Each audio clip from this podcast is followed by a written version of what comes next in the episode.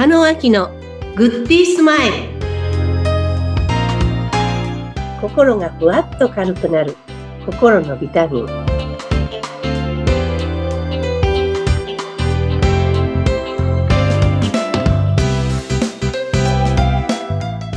皆さんこんにちは。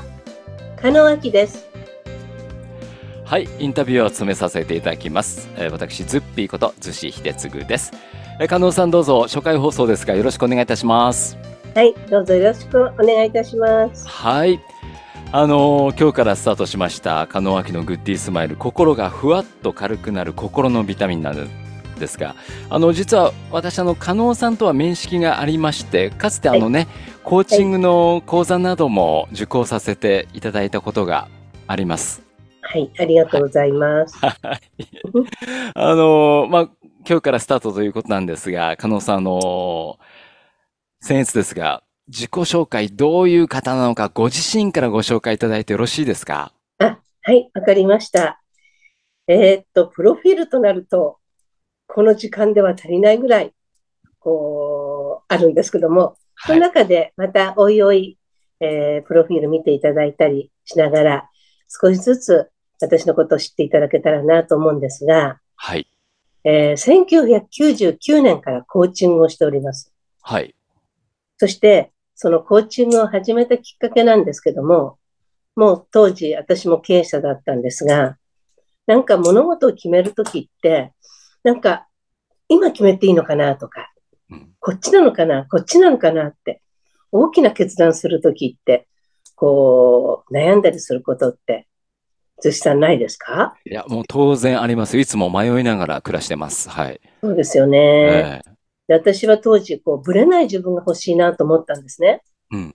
なんか、今決めていいのかなとか、もうちょっと経って決めたらいいのかなとか、常にいつも自分は迷いの中にいました。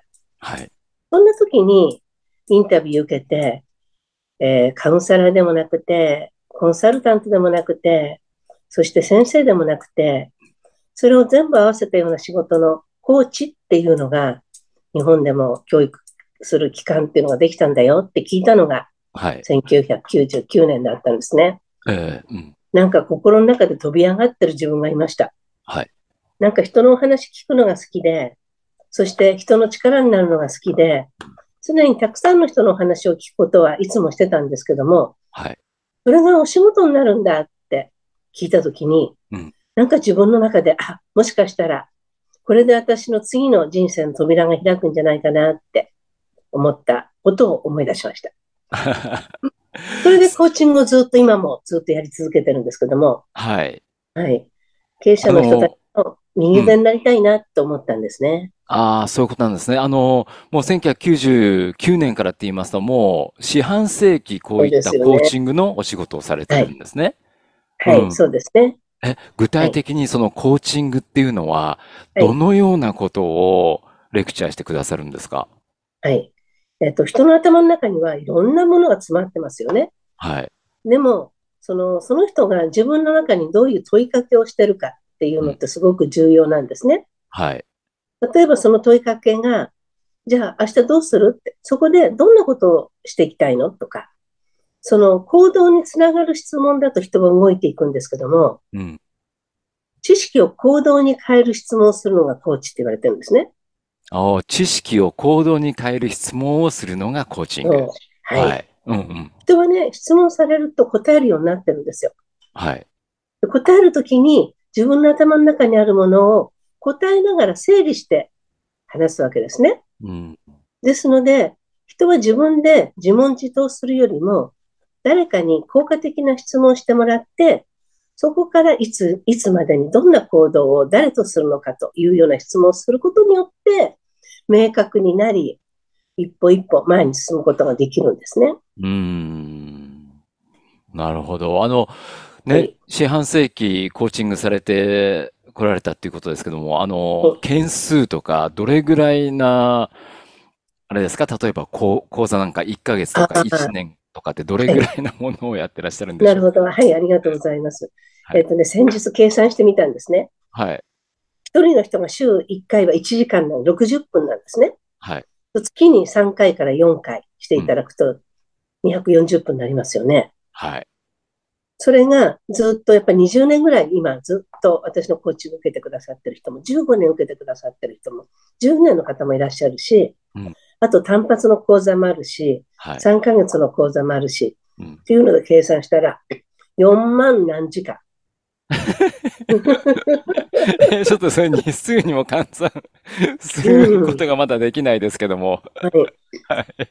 そのぐらいもう本当に毎日コーチングをさせていただくのと、はい。あとそうですね、あの人を元気にするのが好きなんで、えお呼びいただくと、そういう大きな自治体とかえいうところで講演会をさせていただいたり、ですので、えっ、と、5、6年前ぐらいまでは、330回ぐらい、セミナーと講演会と合わせて1年間で330回ぐらいしてました。いや、加納さん、あの、1年間というのは365日しかないんですが、そうですね。あの、その中でそれだけやってこられたっていうことですね。はい。だから1日のうちに2本か3本ある時もあるわけですよね。ああ、なるほど、なるほど、なるほど。はいはい。ええ。はい。具体的には、加納さん、あの、どういう方のオファーというか、まあ、はい。例えば人生に悩んでるとか、会社の経営がうまくいってないとか、はい。どういう方をが対象にあの加納さんの門を叩かれるんですか？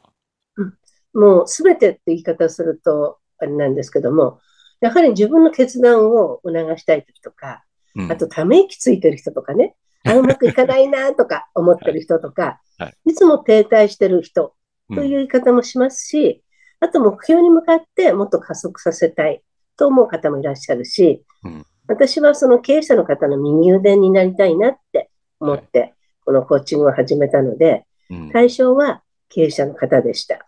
はい。うん。あのー番組のタイトルが、はい心がふわっと軽くなる心のビタミンなんですが、はい。はい。これからあのね、放送回をつ重ねていくにつれて、どんなビタミン剤が出てくるんでしょうか？ああ、いいですね。はい。なんか勉強するより、こう、どんどん詰め込んでね、うん。なんか勉強してもらおうっていうよりか、はい。むしろ、それを全部取っていく、本当の自分の核となるところまで掘り下げてうん、自分らしさとか自分を生きていただきたいなって、そんなお手伝いがしたいなって思ってるんですね。はい。なので、詰め込み式の教育ではなくて、時代の中でちょっと心が疲れてしまったり、うん。なんか、その、聞きながら、なんかちょっとしたヒントではい。自分が前を向いてもらう、そんなきっかけ作りになったらいいなって思います。はい。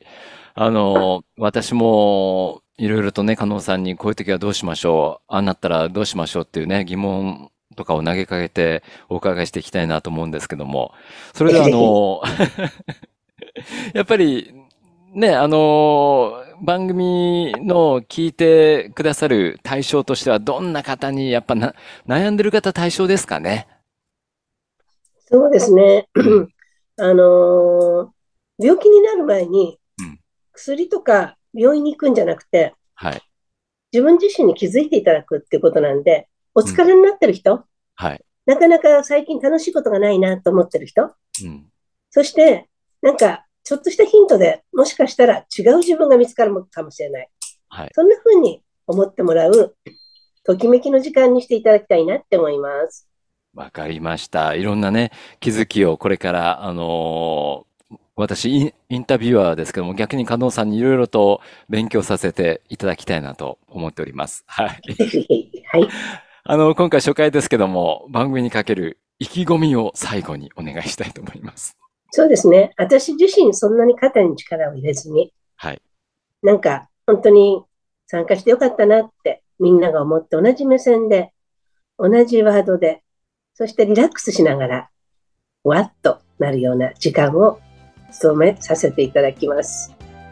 わかりました。あの、リラックスした。ちょっとね、心が重い方もね、いろいろと社会情勢とか、まあ、ご自身もいろいろあるかと思いますけども、えーその中、ちょっと心が軽くなる、うん、ふわっと軽くなる、そんな心のビタミン剤、次回より楽しみにしておりますので、いろいろと勉強させてください、加納さん。はい、ジュシさんよろしくお願いします。はい、今後ともよろしくお願いいたします。はい、ありがとうございました。